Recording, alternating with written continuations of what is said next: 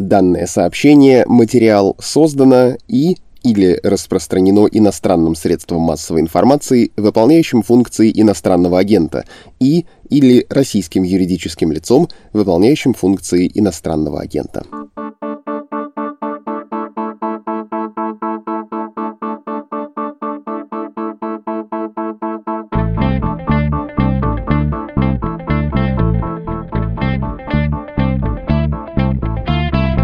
Здравствуйте, это по-прежнему подкаст «Медуза» о новостях, которые долго остаются важными. Он называется «Что случилось?» У микрофона Владислав Горин. Сегодня отправимся в Казахстан, одну из самых дружественных и самых беспроблемных для официальной Москвы стран бывшего Советского Союза. Беспроблемных в том смысле, что денег или газа Казахстан не просит, в интеграционных проектах участвует, внешнюю политику ведет свою, но с линией России она в явное противоречие не вступает, всякими там бациллами Майдана не болеет, ну и памяти Великой Отечественной войне чтет.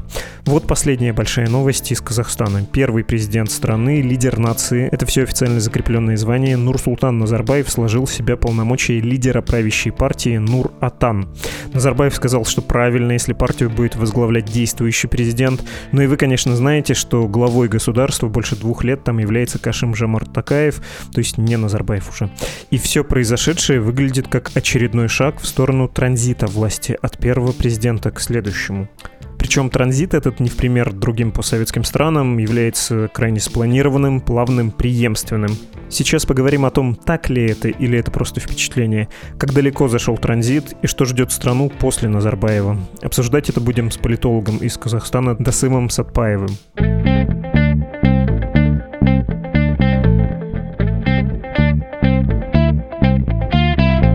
Здравствуйте, Дасым. Здравствуйте, Владислав. Политолог Дасым Сатпаев, кандидат политических наук с нами. О чем хочется поговорить с вами сегодня? Больше двух лет, почти три года с весны 2019 идет транзит власти в Казахстане. Как идет, куда ведет, так ли он институционно прочен, как выглядит. И второй блок, который я бы предложил обсудить, он, наверное, сильно более абстрактный, но тоже любопытный. 30 лет казахстанской независимости, и есть ощущение, что вот-вот завершится этот постсоветский период и у вас, и у нас нас и много где еще на пространстве бывшего Советского Союза, и что начнется новый этап, время, на которое не будет влиять вот эта тень советского проекта.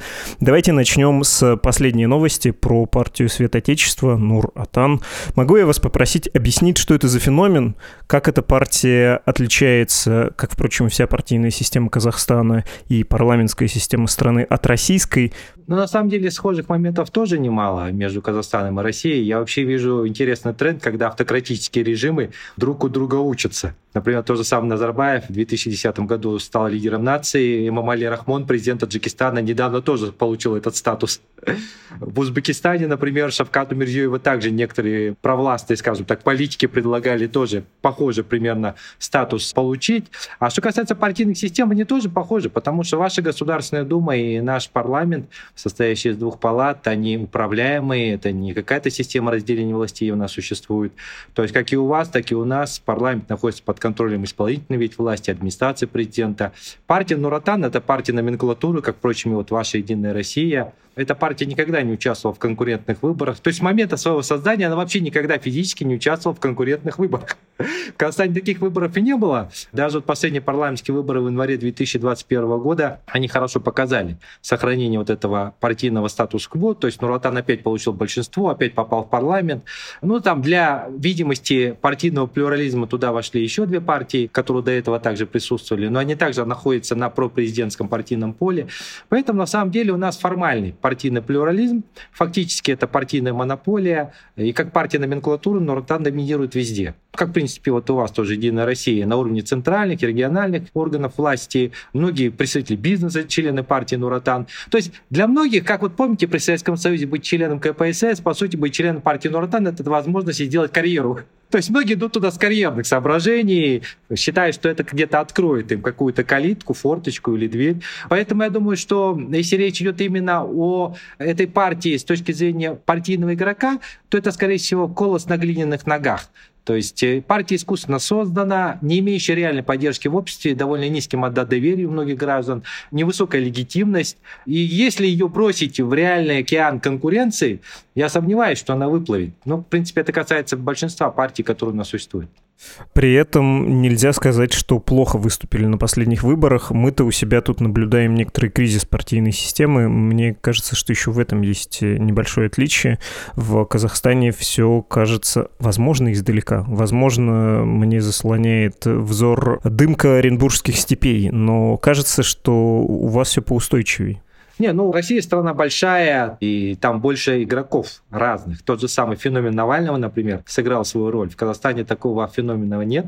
Хотя, в принципе, многие ждут, э, ждут своего Зеленского, ждут своего Навального, ждут своего Михаила Саакашвили, кстати, очень популярная фигура в Казахстане. Многие считают, что если бы Миша приехал в Казахстан и попытался реализовать здесь такие же реформы, что и в Грузии, возможно, были бы какие-то определенные успехи. Но опять это все на уровне пока гипотетических фантазий, но я думаю, что да, есть отличия именно с точки зрения политического поля России. То есть до последнего момента оно было более разнообразным, опять же, с учетом того, что там были определенные активно действующие оппозиционные фигуры, фигуры и политические силы. В Казахстане это поле было вычищено давно, где-то еще середины 2000-х годов. То есть, по сути, как бы это такое запетонированное политическое поле, там абсолютно нету никаких сейчас оппозиционных политических партий, ну, легально действующих. Или даже партий, которые, в принципе, могли бы, скажем так, даже действовать нелегально, но действовать на территории Казахстана. То есть у нас есть демократический выбор Казахстана, эту партию объявили экстремистской, потому что она тоже имеет определенную популярность, но она слишком радикальна по отношению к власти. То есть, как и в России, у нас любят клеить ярлыки, да? У вас иностранные агенты, у нас экстремисты. То есть, по сути, как бы вот схожесть тоже моментов есть, и я опасаюсь, как бы у нас тоже не переняли вот эту российскую практику искать внутренних врагов из числа местных политических и социальных активистов. Давайте поговорим про Касыма Жамар Такаева. Что за время, прошедшее с передачи ему президентского поста, произошло? В какую сторону идет этот процесс? Можно ли говорить, что происходит постепенное перетекание власти или нет? Э, позиции очень близки к тем, которые были 2-3 года назад. Ну, во-первых, давайте исходить из того, что в Казахстане там полноценного транзита еще мы не наблюдаем. Например, если взять вот соседний Узбекистан, После смерти Ислама Каримова Шавкат Мирзиёев получил полноправную власть, что позволило ему сейчас очень резко менять свою внутреннюю, внешнюю политику, экономическую политику, провел чистку среди элиты, ну, скажем так, нейтрализовал членов э, семьи бывшего президента, олигархов новых, стал подтягивать себе в лице, кстати, Алишера Усманова и его компании. То есть мы видим, как бы, что вот там транзит реально идет, потому что у Шавката Мирзиёева нет системного контролера. В Казахстане, естественно, такого полноценного транзита не было, это был полутранзит. Вот интересный момент. Когда в 2019 году Токаев стал президентом, бывший президент Назарбаев имел около восьми ключевых позиций ну, с точки зрения внутренней и внешней политики, даже где-то контролировал определенные экономические сегменты. Сейчас Назарбаев дозированно отдает определенные полномочия Тукаеву. Вот, кстати, спустя почти два с половиной года. Я думаю, это связано с тем, что тогда вначале он не доверял Тукаеву 100%. Это была такая, знаете, все-таки чисто психологическая черта Назарбаева всю жизнь как бы находиться в состоянии недоверия по отношению и к ближайшему окружению, к элите, и даже к членам своей семьи, тем более, что там были в свое время определенные внутренние конфликты. Поэтому, естественно, он присматривался к Тукаеву, что произойдет за эти два года, будет ли он чрезмерно амбициозен, бросит ли он вызов Назарбаева, начнет ли там активно формировать внутри элиты собственную фронту. Но Тукаев показал себя вполне управляемым, вполне лояльным, и поэтому Назарбаев посчитал, что, в принципе, он может сейчас дозированно ему отдавать определенные полномочия. Вот кроме поста председателя партии Нуратан, в этом году Назарбаев также ему передоверил пост Ассамблеи народов Казахстана. Я не знаю, в России, по-моему, такой структуры нет, а в Казахстане была она создана в 95 году. Ну, учитывая, что мы полиэтническое тоже общество, там в основном представители разных этнических групп. И я думаю, что вот как раз этот процесс, который мы наблюдаем, он говорит о том, что Назарбаев стал понимать очень простую вещь Парадоксально, в то самое время она вполне на поверхности была. Когда в 2019 году он отдал пост Токаеву, то вышло, что Токаев был как бы генерал без армии. То есть номенклатурой вообще считал игроком номер два, не слишком влиятельным, не слишком самостоятельным. Его серьезно не воспринимали, потому что есть Назарбаев, у которого есть ключевые пока рычаги влияния, его олигархи до сих пор на плаву, члены его семьи, ключевые игроки теневые. Многие представители политической бизнес-элиты — это люди, которые были когда-то созданы Назарбаевым. То есть, по сути, мы сейчас видим, что у Токаева пока нет мощной команды своей, нет своих ставленников, ну, по крайней мере, широкой сети. Естественно, что номенклатура его воспринимала как человека, который как бы не является истинной в последней инстанции. И дошло до того, что в сентябре этого года Тукаев в своем послании народу Казахстана мельком упомянул о саботаже его решений со стороны госаппарата. Вот. То есть выходит то, что вот есть президент, Назарбаев занял очень такую комфортную позицию, до сих пор сохраняет влияние на внутреннюю и внешнюю политику страны, но при этом как бы не несет ответственность ни за что. Есть Тукаев, который формально президент и должен нести за всю ответственность, но у него нет никаких инструментов, чтобы управлять даже бюрократическим аппаратом эффективно. И решили передать ему сейчас контроль над Нуратаном, потому что Нуратан – это определенный административный ресурс, как и Единая Россия. Членами партии Нуратана, я уже отметил, являются многие представители нашей элиты, и политической, и бизнес-элиты. Нуратан доминирует в парламенте. По сути, сейчас, если Тукаев стоит во главе Нуратана, то он будет и парламент в определенной степени контролировать, а следовательно, и даже влиять на формирование правительства, Потому что у нас доходило до такой ситуации, что Тукаев даже не мог убрать премьер-министра Аскара Мамина, который был назначен еще в начале 2019 года Назарбаем. Хотя за эти два года его правительство показало себя очень плохо с точки зрения антикризисного менеджмента, и Тукаев два раза пытался его даже убрать, но не получилось. То есть тоже такая интересная ситуация. Поэтому я думаю, что вот то, что мы наблюдали, это просто попытка Назарбаеву помочь Тукаеву немножко повысить свою значимость, легитимность внутри госаппарата, чтобы у него был больше вес и были какие-то дополнительные рычаги. При этом, когда Тукаев стал президентом, у него возник кризис двух легитимностей, я так называю, да? То есть, с одной стороны, ему нужно было поднять свой авторитет и репутацию внутри общества, потому что после выборов 2019 года все было очень плохо, и поднять легитимность внутри госаппарата. Но здесь есть и противоречие, потому что если хотите поднять легитимность в глазах общества, нужно что-то делать, проводить какие-то реформы, экономические, социальные, политические. А если хотите поднять легитимность внутри госаппарата, то ничего делать не надо. Нужно демонстрировать лояльность и нежелание что-то конкретно менять. Вот и возникло такое противоречие у Тукаева. То есть, естественно, сейчас он пытается эту легитимность внутри госаппарата укрепить. А что касается общества, то Тукаев за два года сделал немало определенных таких где-то популистских заявлений, принял определенные меры, которые должны были поднять его авторитет в глазах общества. Например, там провел частичную либерализацию каких-то определенных сегментов, внес изменения в закон о политических партиях, но это все косметические изменения были, они сильно не повлияли на партийное поле, там не появилось новых партийных игроков. Вроде бы ослабил намордники и поводок в законодательстве касательно проведения митингов, но опять же все это проводится под контролем власти. В этом году были выборы акимов сельских. Это подавалось как большой шаг в сторону демократизации, но все это опять является больше игра в демократию, потому что главным игроком в регионе являются не сельские акимы, а вышестоящие назначаемые акимы президентом и даже маслихаты, которые управляются этими вышестоящими акимами. То есть, в принципе, мы видим как бы некие такие политтехнологии больше, чем какую-то реальную политику на изменение. Понятно. Я хотел у вас уточнить еще про партию. Вы у себя в Фейсбуке вчера отозвались на эту новость, что партия подобна белому слону. Такой подарок, который содержать дорого, и толка он никакого не имеет, и тебя скорее разоряет, да, когда тебе правитель вручает э, нельзя отказаться, но и по миру можешь пойти. Почему это не усиление полномочий, почему это скорее проблема? Тут э, нужно четко разделить как бы два этих процесса. То есть с точки зрения внутренних правил, да, когда ты обретаешь статус председателя Нуратан, то есть автоматически в глазах номенклатуры у тебя есть уже какой-то более высокий. Помните, как в Кидзадза, да? цветовая гамма штанов поменялась. То есть штаны стали оранжевыми. То есть уже не один раску тебе делать будет, а три раза, например, да?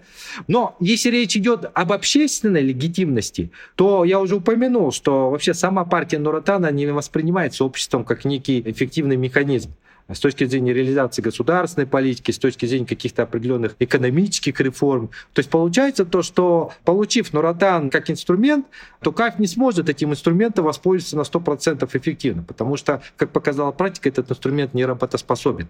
То есть это номенклатурная партия, о чем я уже говорил. То есть она живет по своим правилам, государство в государстве, в себе. У нее нету, по сути, такой задачи, чтобы стать важной составляющей какой-то модернизации политической либо экономической. То есть партии Нуратан это некий защитник статуса КВО, политического, в том числе экономического. А у нас под статусом КВО на официальном уровне речь идет о стабильности. А фактически это застой. То есть, понимаете, и вот выходит то, что, да, с точки зрения номенклатуры у Тукаева сейчас более серьезный статус, а вот с точки зрения общества Тукаев возглавил партию, которая в глазах общества не является каким-то авторитетом и серьезным игроком. Поэтому это тот самый белый слон. Это вот эта азиатская да, традиция. Подарили этого белого слона Тукаеву как подарок, милостливый, но приходится теперь этого слона кормить, сам слон бесполезен. Более того, он даже может э, с э, точки зрения имиджа даже повредить Тукаеву где-то. Если он не начнет проводить партийную реформу внутри Нуратана, то есть он начнет менять кадры, убирая там тех, кто был ставленниками Назарбаева, не попытается вести каких-то молодых технократов,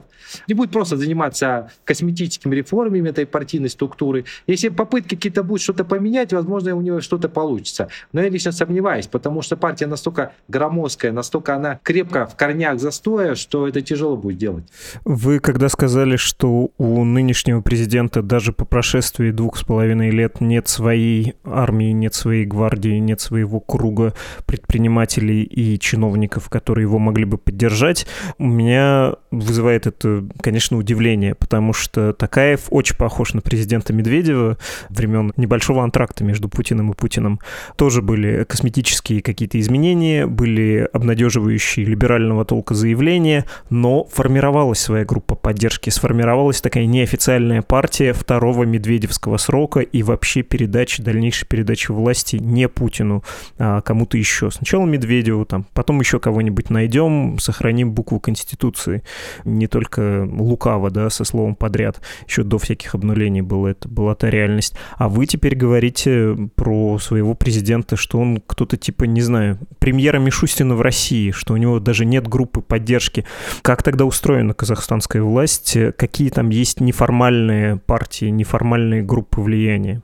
Но опять же, интересный момент. То есть, с одной стороны, Россия в Казахстане патрон клиентской системы существует, классическая, да? Ну, такая немного средневековая. Есть патрон, есть вассалы, то есть э, лояльность в обмен на кормление, оно и у вас, у нас существует. Но при этом у вас игроков больше. Ну, хотя бы с точки зрения, что у вас есть и были сильные когда-то губернаторы, и олигархов у вас побольше. Но Медведев, он чем-то похож на Тукаева и чем-то отличается. Не будем забывать, если посмотреть на карьерный рост Тукаева, что он долгое время все-таки был, скажем так, в нише дипломатической. То есть э, его больше знают там, в международном сообществе, в отличие там, от других представителей политической бизнес-элиты, он активно бизнесом не занимался, то есть больших состояний сколотить еще не успел. Что, кстати, не характерно для Казахстана, потому что если посмотреть на других представителей нашей политической элиты из ближайшего окружения Назарбаева, ну, в принципе, как бы это крупные бизнесмены, крупные владельцы всяких активов. Естественно, не прямо, а через какие-то косвенные структуры. Но здесь очень важный момент. Все понимают, и в политический бизнес элите Казахстана, что с биологической точки зрения время Назарбаева уходит. Ему уже 81 год, то есть это довольно серьезный срок. Даже те, кто сейчас как бы на параде машет флагами да, за первого президента и так далее, там где-то в подсознании думают о том, а что будет после. Я лично считаю, что если Назарбаев уйдет с политической сцены по биологическим причинам, и когда начнется настоящий транзит, я думаю, что, как и в Узбекистане, определенная часть политической бизнес-элиты тут же перебежит на сторону Тукаева. Если Тукаев сможет сохранить свою власть. Ну, в принципе, как бы сейчас у него первый срок, если он сможет остаться на второй срок, то как бы шанс у него увеличивается.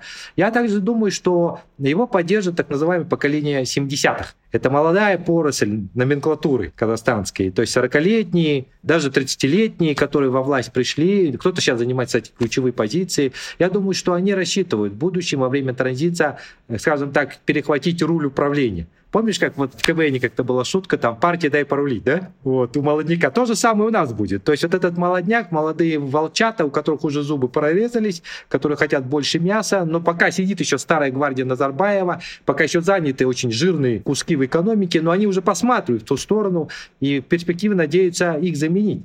Естественно, что они делают расчет, что, возможно, получится это сделать вместе с Токаевым. Поэтому у Токаева быстро образуется своя группа, и бизнес, и часть олигархов перейдет на его сторону. Особенно те, которые не захотят, чтобы во главе страны стали люди из э, семьи Назарбаева. При этом все намного сложнее, потому что и в семье Назарбаева тоже не все так просто. То есть кто-то из членов семьи Назарбаева, возможно, поддержит Тукаева в этой внутриэлитной борьбе.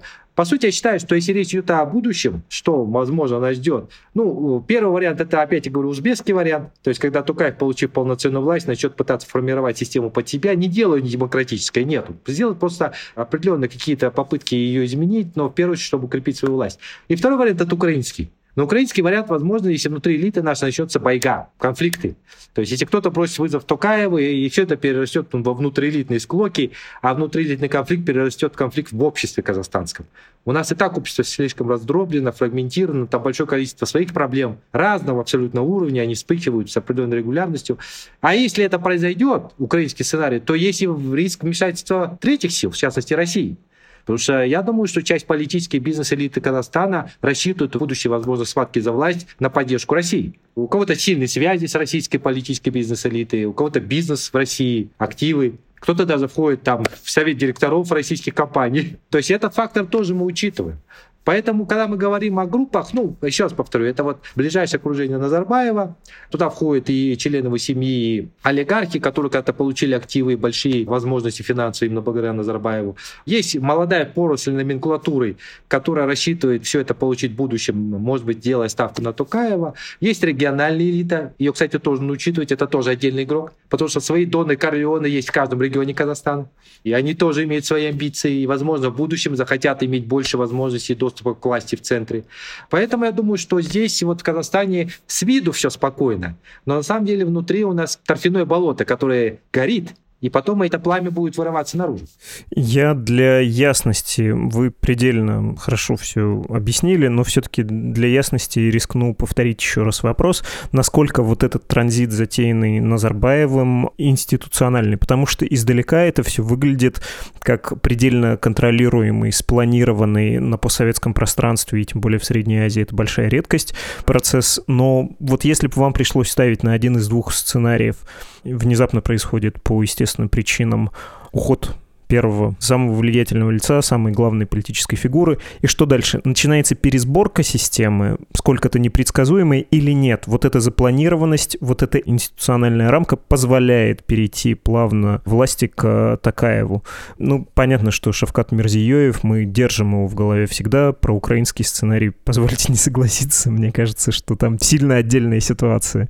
Очень уж э, большая плюралистичность на Украине, которая ни Казахстан, ни Россия, ни многим другим по советским странам неведомо. Ну, то есть, будет ли непредсказуемая пересборка или, скорее, какой из двух сценариев, все перейдет Такаеву, как вы, в общем, тоже описывали? Ну, вся проблема именно дефиниции. То есть вся проблема Казахстана состоит в том, что здесь как таковых институций не существует. Вот если взять ту же самую Конституцию Казахстана.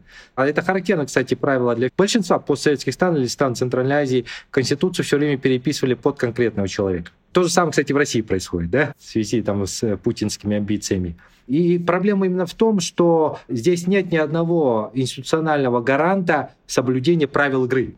То есть в других странах есть определенная система разделения властей, и там невозможно, скажем так, авантюристически чему-то подойти, хотя в свое время Дональд Трамп эту систему в США встряхнул, да, сильно.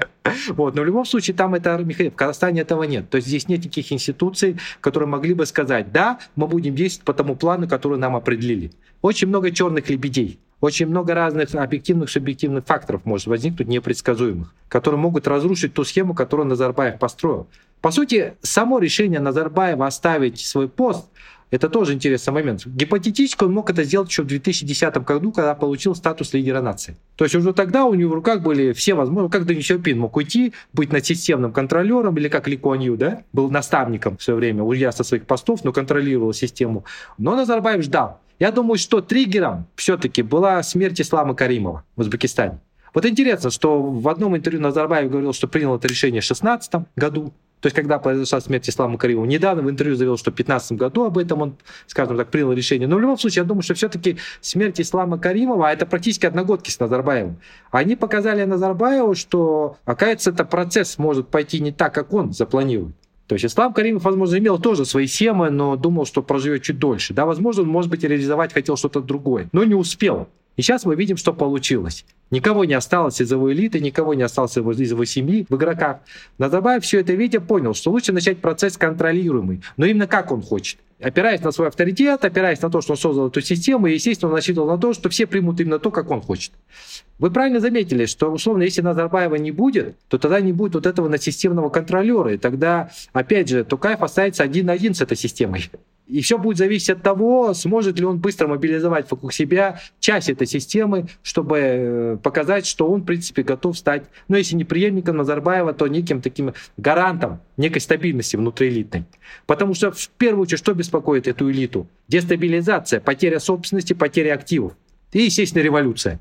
Они очень сильно этого боятся. Очень сильно там тюльпановая революция в Кыргызстане, оранжевая, там революция роз э, там, в Грузии. Очень сильно здесь когда-то напугала казахстанскую элиту. Почему я говорил, что в середине 2000-х годов здесь началась чистка политического поля? Именно после этих событий началась. Поэтому, естественно, всеми силами политический бизнес-элита будет поддерживать того, кто будет неким гарантом того, что он не будет что-то резко менять, не доведет страну до этих ситуаций. Но, еще раз повторю, в отличие от Узбекистана, почему Шавкат Мирзиёв легче это было сделать? В Казахстане игроков тоже больше. Меньше, чем в России, но больше, чем в Узбекистане. Здесь больше олигархов, здесь больше людей с большими амбициями. Вот. И поэтому, опять же, когда говорю о черных лебедях, еще можно посмотреть, будет ли у Тукаева легкая дорожка, либо ему бросят вызов. То есть я думаю, что сценарий здесь намного больше. Предельно ясно и непонятно действительно, что там, какие силы проснутся, в том числе общественные, когда настанет решающий час, каким будет будущее. Хорошо, а, у меня дурной каламбур, а, не могу отделаться, родился, что после смерти Назарбаева могут пойти кто в лес, кто до рега, имея в виду Даригу Назарбаеву, несостоявшуюся преемницу. Простите, дурная шутка. А про Такаева и про завершение вот этого большого длинного постсоветского периода. В России это ощущается, на Украине ощущается еще более явно. Последние пару лет это ощущается в Беларуси с прошлого года особенно. Я думаю, что чувствуется это и в Казахстане, что все, та история закрыта окончательно, и мы вступаем в какое-то новое время. Как вам кажется, какой будет объективно политическая программа любого человека после Назарбаева? Каким будет этот курс? Понятно, что про Такаева, особенно в силу его такой дипломатической представительности, много говорили про его проевропейскости, такой либеральный подход, что не совсем верно, это скорее косметика, да?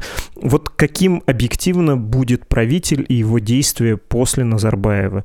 Ну, опять же, мы с вами имеем общий постсоветский опыт и знаем, что после любого сильного персоналистского режима происходит некоторое вот теперь преемнику нечего делать, кроме как немножко откатывать назад и корректировать какие-то самые одиозные поступки и решения предшественника. Но тем не менее, по существу, кроме такой декоративной оттепели, чего стоит ждать? Вы правы в том, что 30-летний цикл закончился, в принципе, как бы он укладывается в определенные даже политологические теории смены поколений. Там тоже Артур Шлезингер-младший говорил о том, что там каждые 15-20 лет да, появляется новая плеяда молодых политиков. И в Казахстане, да, мы наблюдаем тоже эту смену. То есть то страну, которую Назарбаев начал создавать там после развала Союза, она сильно отличается от того, что мы сейчас наблюдаем. Появилось поколение независимости. Это очень важный момент. Очень сильно изменилось языковое поле. То есть, если там, условно, в начале 90-х годов русский язык еще доминировал, сейчас мы наблюдаем, что сфера казахоязычного поля, она стала более влиятельной. Население тоже сейчас в основном, если посмотреть как бы на процентный состав населения, там около 70% это казахи. А, например, в конце 80-х годов, если посмотреть на статистику, вот еще при Союзе в конце 80-х, где-то 30 с лишним процентов были казахи в Казахстане. Там 35-36 процентов. Это было связано вот с голодом 30-х годов, когда чуть ли не была уничтожена вся нация, там репрессии, коллективизация, много чего, что там привело к большому демографическому кризису для казахской нации, но вот только-только восстанавливаться стали. Но сейчас около 70% это казахи, очень сильно казахоязычное поле растет, и это тоже влияет в том числе на идеологические мейнстримы. Я лично считаю, что в принципе это даже сейчас наблюдается. А основными идеологическими мейнстримами, и при Назарбаеве они уже были видны, но при Токаеве и следующих президентах будет более активно видно, это национал-патриотические и религиозные. Это очень важные, интересные моменты. То есть э, очень много молодых людей сейчас уходит в религию. Это, в принципе, тренд для всей Центральной Азии характерен, не только для Казахстана. Это и в Кыргызстане, в Узбекистане происходит, в Таджикистане то же самое. Идет попытка религиозной самоидентификации у многих молодых людей. И я не исключаю, что в будущем политики казахстанские будут учитывать этот фактор. Даже Тукаеву сейчас приходится учитывать этот фактор. И, кстати, это, в свою очередь, они как бы будут укреплять э, и в том числе там антикитайские, антироссийские настроения. Ну, антироссийские настроения, в первую очередь, после крымской аннексии 2014 года. Кстати, Казахстан это единственная из э, стран-участников Евразес, где очень сильно антиевразийские настроения. Такого вы нигде не увидите. То есть, если очень многие граждане Казахстана считают, что была большая ошибка, когда Казахстан вошел в Евразес, это ловушка. Узбекистан этого не сделал, стал наблюдателем, но ничего не проиграл, даже выиграл. А мы совершили эту оплошность. Ну, по причинам там чисто субъективного характера. Назарбаев хотел стать главным интегратором в историю войти, ну, не просчитав все эти риски экономические. И антикитайские настроения тоже очень сильные в связи с событиями в Синьцзяне и так далее. И вот эти факторы они тоже будут здесь доминировать, они не будут уменьшаться. Тукаеву придется как-то лавировать, он сейчас уже лавирует. То есть, с одной стороны, как? Он говорит, что Россия это стратегический партнер, Китай тоже, совместные экономические проекты, но внутри давление общественное уже есть. Тяжело это сделать, сидеть на двух-трех стульях Тукаева, это мы видим. То есть, с одной стороны, как бы вот он заявляет о том, что с Россией необходимо активизировать свою работу в рамках Евразес. Вот заявляет о строительстве атомной электростанции, что очень непопулярное решение в Казахстане. Многие подозревают, что это лоббистские определенные направления со стороны Росатома, что тоже вызывает большой негатив. При этом постоянно заявляет о том, что с Китаем необходимо усилить взаимодействие в рамках One Belt, One Road и так далее. Вот. Но в то же самое время мы видим, что Токаев где-то делает какие-то определенные уступки и национал-патриотическим силам. По поводу языка, по поводу истории. Впервые в этом году Токаев, в отличие от Назарбаева, заявил о том, что нужно усилить изучение того периода, который связан с голодом в Казахстане. А вы знаете, что у российской политической элиты это раздражающий фактор. То есть Голодомор был в Казахстане, как в Украине. Это факт исторический. Вот. Но только Токаев в этом году публично об этом стал заявлять. Опять же, потому что идет давление со стороны общественности. То есть нужно свою историю больше знать и так далее. То есть я думаю, что сложности будут увеличиваться. Назарбаеву даже где-то было легче в свое время. А следующие президенты столкнутся с большим количеством новых вызовов. Из больших трендов, которые вы назвали, мне, в общем, все понятно. И про растущее казахское население, оно продолжает расти. Хотя это супер длинный модный тренд. Это еще с конца Советского Союза, с позднесоветских времен происходит. Понятен тренд, связанный с таким образом национал-патриотизмом. Понятно, почему это может происходить. Казахстан может себе это позволить, в отличие от многих постсоветских стран, тем более стран Средней Азии. Экономически Казахстан почти что на российском уровне, там вот в притирочку. Если при советской власти Казахстан был таким запасником, кладовой природных ресурсов при Назарбаеве эту кладовую удалось распечатать и как-то реализовать. А, понятно то, что вы говорили про Китай и про желание быть скорее нейтральной страной, не интегрироваться ни туда, ни сюда. Опять же, тоже потому, что можем себе позволить. Есть вопрос про запрос на социальную справедливость. Известно, что при Назарбаеве, в том числе довольно жестко, иногда подавлял делалось рабочее движение, можно вспомнить там случаи с нефтяниками. А будет ли вот это настроение, как вам кажется, прорвется ли оно? Правильно отметили, да, в этом году будет 10 лет с момента вот жануздинских событий в 2011 году. А, кстати, если посмотреть в целом на вот большое количество разных локальных э, взрывов, социальных, политических в Казахстане, да, фактор справедливости социальной, политической, экономической, он выходит на первый уровень. То есть э, люди стали задаваться вопросом, прошло 30 лет, в 90-х годах в руководстве страны обещалось, что Казахстан чуть ли не станет там какой-то там одним из государств Персидского залива. Ну, при таком маленьком населении, при таких колоссальных ресурсах. Но этого не видно. Есть небольшая прослойка богатых людей, связанных и аффилированных с руководством страны, которым принадлежит значительная часть экономического богатства страны. Есть квазигосударственные структуры, национальные компании, которые также контролируют, скажем так, экономику страны, например, там в рамках фонда Самру Казана, но при этом все это black box. Есть национальный фонд, но это не норвежский национальный фонд, где каждый гражданин может зайти на сайт и посмотреть, что там происходит с финансовой точки зрения. Национальный фонд тоже как черный ящик. Правительство и руководство само, само решает, куда тратить деньги. И за эти годы уже миллиарды, миллиарды долларов были потрачены на спасение этих банков, аффилированных с элитой, на поддержку каких-то сегментов, где также присутствуют какие-то аффилированные с элитой структуры. То есть, естественно, у людей стал возникать вопрос, а не обнулили мы эти 30 лет на самом деле? То есть не появилось ли у нас э, государство, при котором есть латифундисты, есть олигархи, а основная часть населения – это чужие на праздники жизни. И нет никакой социальной справедливости, нет справедливости в судах, кстати, очень важный тоже момент. Это вот правовое государство. Люди не верят в наличие справедливости судебной. Это тоже важный фактор. Нету политической справедливости, потому что этим позволено, все, они лояльны к власти, а этих закатывают в асфальт, потому что они где-то выражают свою оппозиционность. Нету ощущения справедливости с точки зрения получения образования, потому что, условно, есть привилегированная группа, которая может учиться за границей, а есть все остальные, которые должны пользоваться вот этим низким уровнем образования, который вот реально резко упал за последние десятилетия, особенно в регионах. Есть ощущение справедливости между городскими и сельскими жителями. То есть многие молодые люди переезжают в города, потому что видят, что эти регионы на боку, депрессивные, и они пытаются найти свою перспективу в городах, но там не находят. Поэтому вы правы. Да, отсутствие социальной справедливости будет одним из главных триггеров. Э, этот триггер где-то провоцирует какие-то конфликты, которые будут просто перерастать в другие моменты, там, межэтнические, возможно, межрелигиозные, политические, там, социальные и так далее. Недаром там античные -то философы говорили, что в основе бунтов лежит частная не бедность, а отсутствие справедливости. Это характерно для Казахстана в том числе. Понятно. Последний вопрос, раз уж мы с вами о будущем, давайте попробуем погадать. Вам, как кажется, на что будет Казахстан похож в большей степени? На, простите, Узбекистан или Туркменистан? Ну, то есть жесткий режим, небогатое население, такая континентальная безнадега. Может быть, это будет достаточно сытая жизнь. Вы упомянули страны Персидского залива. Вот у нас есть ресурсы. Да, у нас не плюралистичный режим, но у нас есть стремление, во-первых, обеспечить всех людей, повысить уровень жизни, во-вторых, интегрироваться в мир. В Казахстане вполне себе есть проекты с англосаксонским правом, с привлечением инвесторов.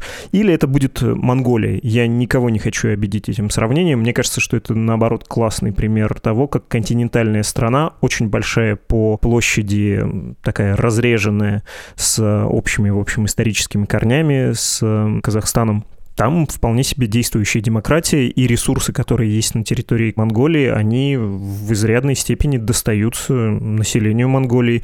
Возможно, совершенно блистательные перспективы ждут эту страну, если она продолжит идти тем же курсом, хотя там, ну, в общем, экономические кризисы тоже случаются, не все так безоблачно, но тем не менее, я бы, если бы искал сравнение, я бы говорил, что Монголия, пожалуй, самый оптимистичный из похожих по судьбе народов, э, самая похожая и самая притягательная страна для Казахстана. Вам как кажется, какой из сценариев э, вероятнее всего, во-первых? Во-вторых, какой вам хотелось бы видеть у себя на родине? Ну, начнем, наверное, с того, какие сценарии не сбылись, да, о которых уже говорили в 90-х годах. То есть сценарий превращения Казахстана в аналог персидского какого-то государства с большими запасами ресурсов, где каждый гражданин получает, скажем так, довольно значительный доступ к материальному богатству, но, по крайней мере, живет не бедно. Этого не получилось. Были попытки создать здесь аналог э, азиатского тигра, я помню, в 90-х годах Казахстан называли барсом, по аналогии с азиатским тигром. Но Казахстан не Южная Корея однозначно. Мы сырьевое государство. Я так помню, по-моему, ваш Герман Греф когда-то Россию называл страной дауншифтером. Вот, по сути, Казахстан тоже страна дауншифтер, которая, как бы так, и до сих пор является некой бензоколонкой для мировой экономики.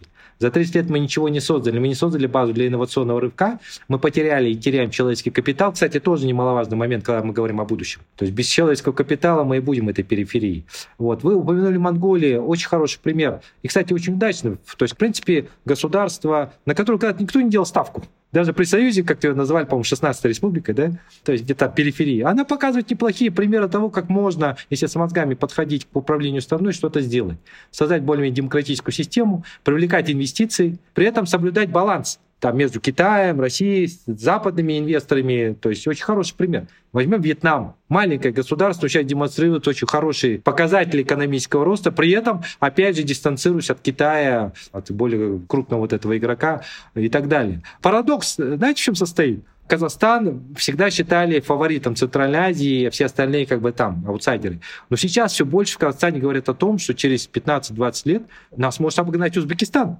То есть это тоже парадоксальная ситуация. То есть когда Узбекистан нужно сравнивать с Казахстаном с точки зрения того, что мы со временем можем где-то полететь у него в хвосте уже, если что-то там произойдет более эффективно, чем у нас. Некоторые процессы, кстати, вызывают сейчас больше интерес с точки зрения рывка, чем в Казахстане. Поэтому я хотел бы констатировать первое. К сожалению, мы потеряли эти 30 лет. Это факт, это данность. Тот потенциал, который у нас был, мы до конца не использовали. Ресурсный потенциал, человеческий, он у нас был после развала Союза. Определенная возможность использовать отсутствие конфликтов с внешними соседями. Это плюс, конечно, был. Слава богу, мы ни с кем не конфликтовали, но мы не использовали это мирное время. Но сейчас мы входим в фазу геополитического хаоса, мы это видим. Да? Конфронтация растет, и, возможно, в будущем это заденет Казахстан. Поэтому 30 лет мы потеряли. Следующие 30 лет есть очень большой риск, что Казахстан потеряет суверенитет. То есть экономический, политический, и это серьезная проблема для нас. И, конечно, как это не парадоксально, но в Казахстане даже звучат прогнозы по поводу афганизации некоторых процессов. То есть если здесь будут какие-то более радикальные формы политических процессов, и это может привести к дестабилизации, к расколу страны и к постоянному хаосу и беспорядку. Поэтому, к сожалению, сценарии у нас больше негативные, чем позитивные. Именно потому, что 30 лет, которые у нас были, мы не смогли использовать как фундамент для вот этого мощного рывка, который даже сделала Монголия, например. Да? И это большая для нас проблема и очень большой пессимизм, поэтому многие в Казахстане по поводу будущего. Будущее стали бояться очень многие. И одним из показателей, кстати, является brain drain, утечка мозгов. Многие молодые люди стараются сейчас уехать из страны. Это большая трагедия для нас, очень большая. А без них что мы сможем сделать, без этих мозгов? Хотел бы я вам посочувствовать, но, кажется, я живу в стране, которая находится примерно в таком же положении. Можем вместе бояться, как говорилось в старом советском мультике. Да, вы правы. Спасибо вам. Спасибо вам. О транзите и его последствиях мы говорили с политологом Досымом Сатпаевым. Thank you.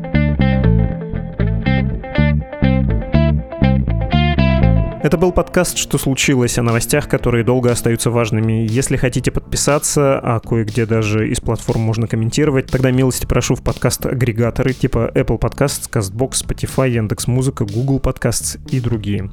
У нас есть также канал в YouTube, он называется «Подкасты Медузы», а на страничке support.meduza.io мы принимаем ваши пожертвования. На эти деньги наши издания в основном и существуют. Вопросы и пожелания, кому именно их задать для новогоднего выпуска «Что случилось?» Отправляйте на почту подкаст собакамедуза.io. Счастливо!